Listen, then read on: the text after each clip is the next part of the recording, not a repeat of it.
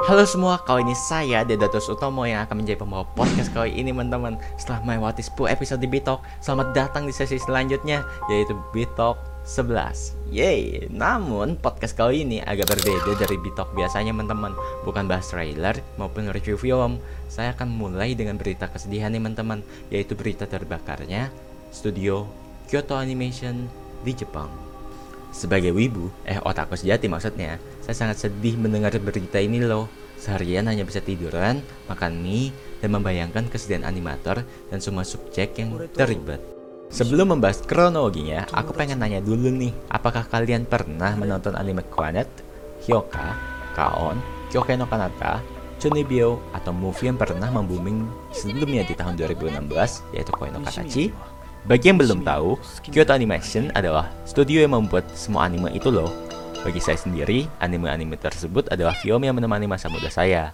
Maka dari itu, Kyoto Animation itu sendiri dikenal sebagai salah satu studio yang bisa memproduksi karya top di antara studio animasi Jepang lainnya, teman-teman.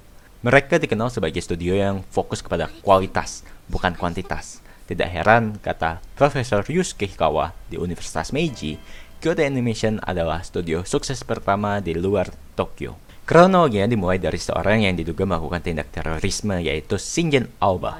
Dia berteriak dalam bahasa Jepang, Shine, yang kalau dalam bahasa Indonesia-nya adalah mati kau.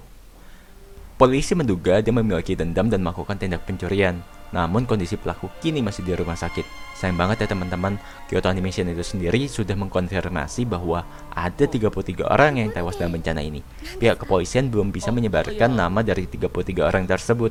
Namun ada beberapa fans dari Kyoto Animation membantu mengidentifikasi kematian staff dan pihak produksi karena hilangnya keberadaan mereka. Bagi kalian yang menonton film Hyoka, Sutradaranya, yaitu Yasuhiro Takemoto, juga dikabarkan menghilang. Dia juga berkontribusi ke beberapa episode dari Kaon, Nichijo, dan yang lagi panas-panasnya adalah Violet Evergarden. Selain Takemoto, ada beberapa staff yang juga dikabarkan menghilang. Berikut adalah beberapa daftarnya.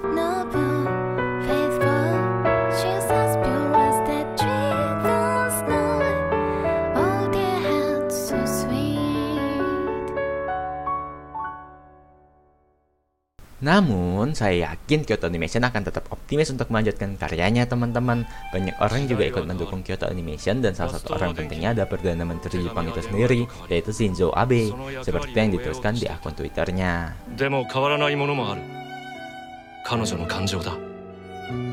Jadi beginilah Betok ke-11 kali ini teman-teman Gimana menurut kalian? Semoga Kyoto Animation bisa tetap membuat anime-anime yang bisa menemani kita semua ya Jangan lupa like, comment, dan subscribe karena kita akan memberikan kabar perfilman dunia setiap minggunya. Dan ikuti karya perfilman kita juga ya. Dengan saya Dido Sutomo. Bye-bye.